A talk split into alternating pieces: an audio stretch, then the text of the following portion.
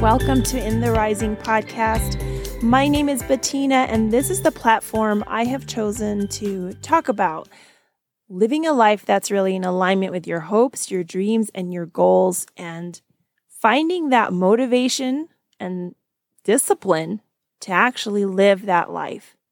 Basically, walking away from that shame blame game that really does nothing for you, nor does it do anything for those that you love and care about.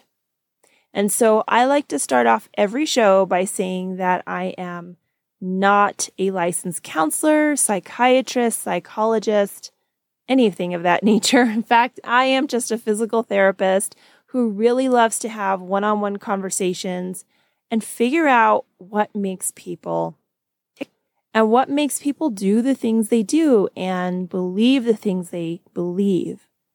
Because those thoughts and feelings really do translate into what their body physically will will do.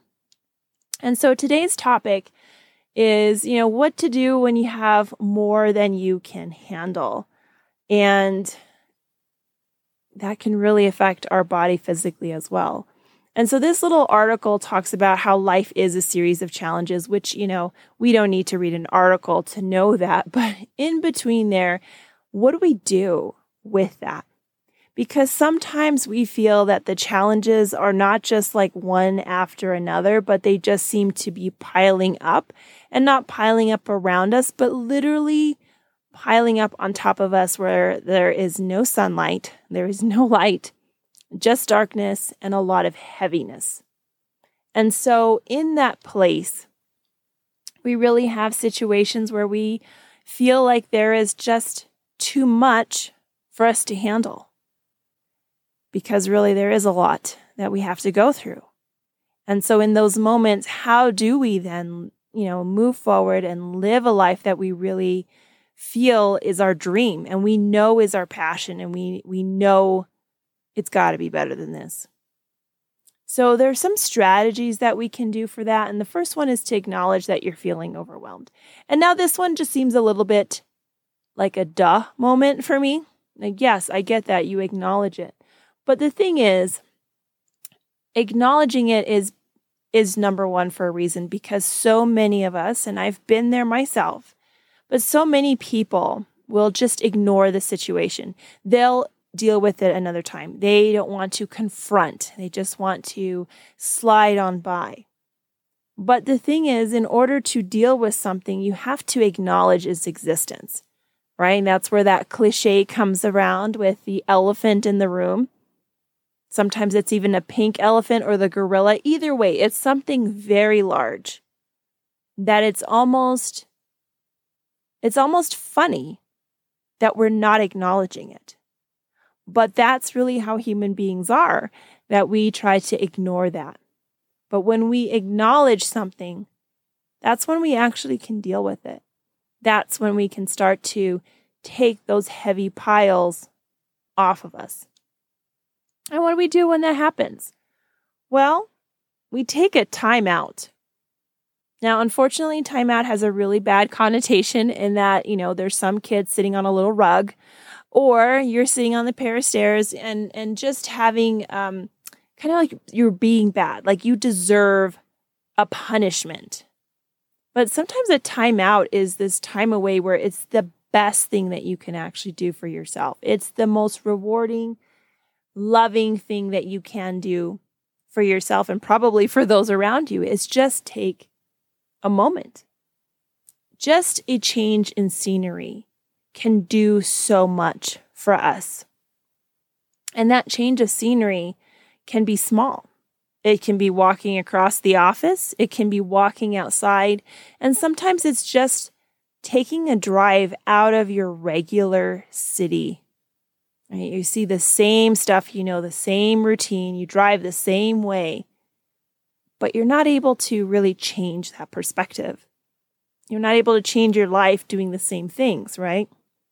And isn't that the definition of insanity? Doing the same thing over and over, expecting a different result.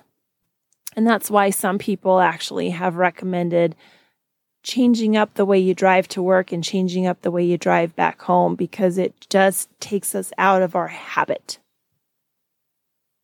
Now, when you have this heavy load, what can you do? Well, you can make a plan.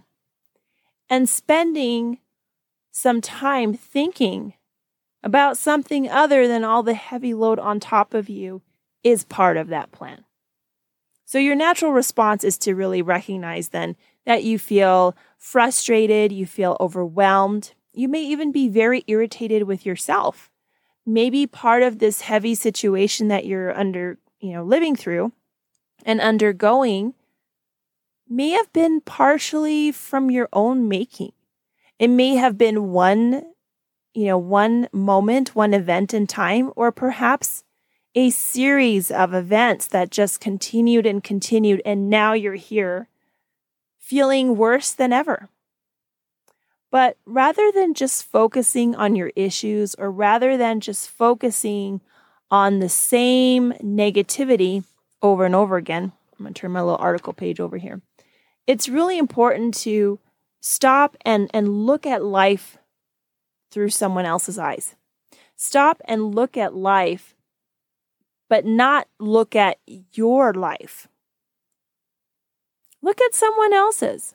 Because at some point in time, we really, I mean, you know, yes, my problem is my problem. And that's, of course, you know, myself. I'm most important. I have to deal with that. But when you're only looking at your own things, you end up becoming more and more selfish, which is part of our survival mode, right? We have to be selfish in order to focus on our basic needs. That's, you know, humanity 101. But when we are in a place where our basic needs are met, it is important to look at other people. What challenges are they facing?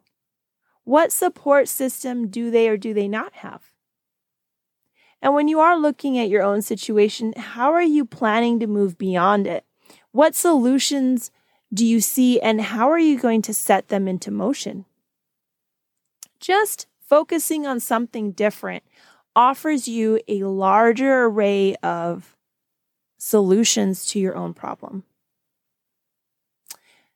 Number four here is distract yourself. Now, I feel that distract yourself and timeout is the same thing, but distract yourself with doing something that's actually fun.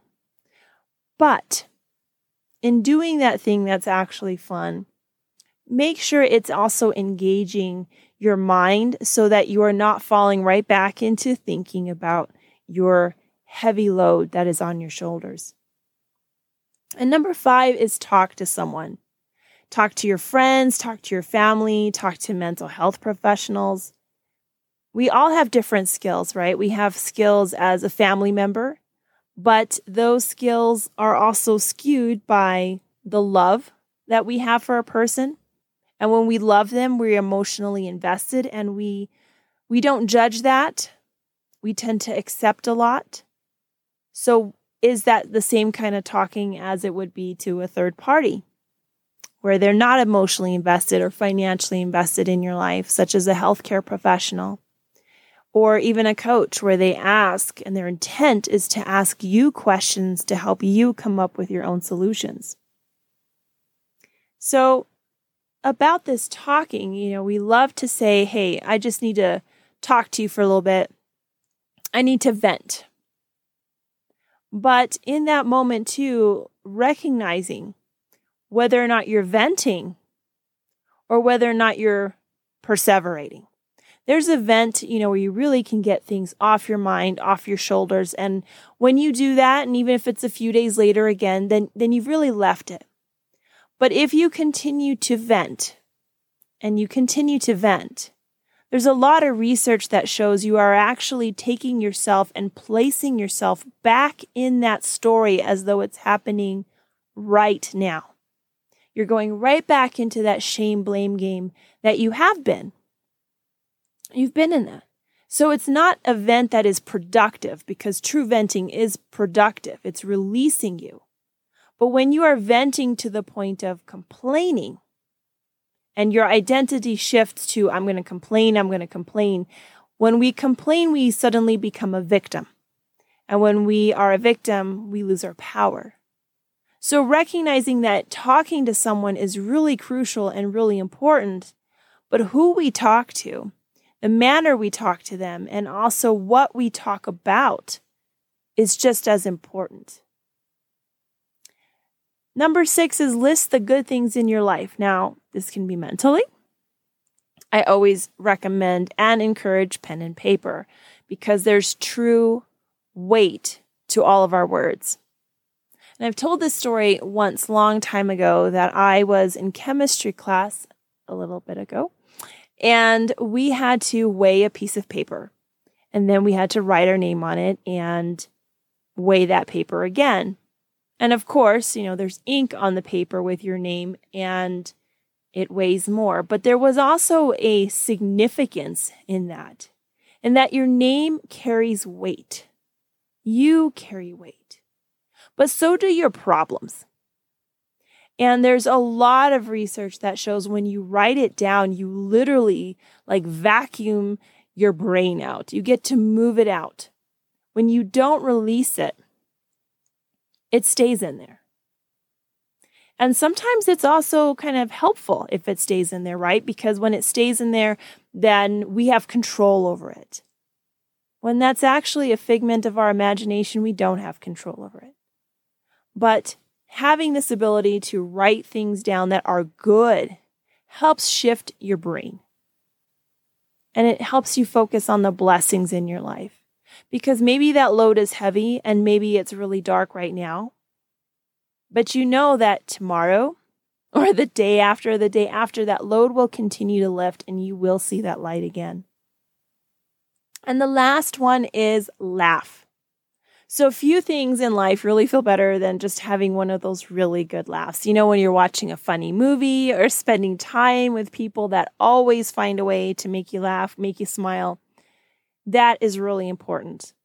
And again, there's research to support this. You know, the, the uh, Mayo Clinic talks about how much our lungs, our heart, and our muscles benefit from this increase in oxygen. It literally makes our body function better.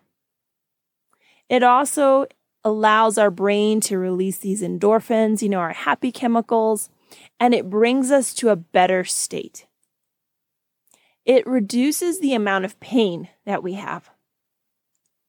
And why would that happen? Well, there's a series of of negative events in that when you are in a constant state of having too much on your shoulders, you actually reduce your immune system. You literally break down. Literally break down. And I'm sure that you've either gone through this experience or you've seen it from other people that you know something major is happening in their life just by their physique. That you know either from their um, eating their emotions, eating their feelings, or not eating anything, that you can tell there's a major event or series of events that's happening in their lives. But this has a consequence. And it reduces not only their immune system, but also makes you more susceptible for pain, aches, and pains. So it is important to laugh. It is important to smile. It is important to get your body back into a state of happiness and positivity. So, what I liked about this topic that I read from this little article here is that life is not always sunshine and rainbows. But the reality is, you cannot have that rainbow unless there is some sort of storm that's been around. And you cannot really appreciate the sunshine until you've had some clouds. But life happens where the clouds are there. Sometimes it's like this heavy fog that you're in. Unfortunately, you can't see in front of you, and it's really hard to make a plan of what that looks like. But it is so important to acknowledge that you're struggling and realize that you will be on the right path. It just may take you a little bit longer. But using all of those techniques of distracting and talking and laughing, they're all basically things that put you back in a position that you want to be in the first place. So sometimes, in order to get where you want to go, You need to not wait until things get better. You don't need to wait until that relationship does come. You don't need to wait until your kids are finally in elementary school. You don't need to wait until you finally can retire. There are so many people who are playing life so safely that they're literally gently waiting to die because it's always going to be another crisis. But having a life that you're actually living and taking that overwhelm as a lesson and moving right through it so you do have your sunshine and rainbows again is so important. So, thank you so much for listening today. I appreciate your time. And as always, I will see you guys next Tuesday. And let's keep building one another.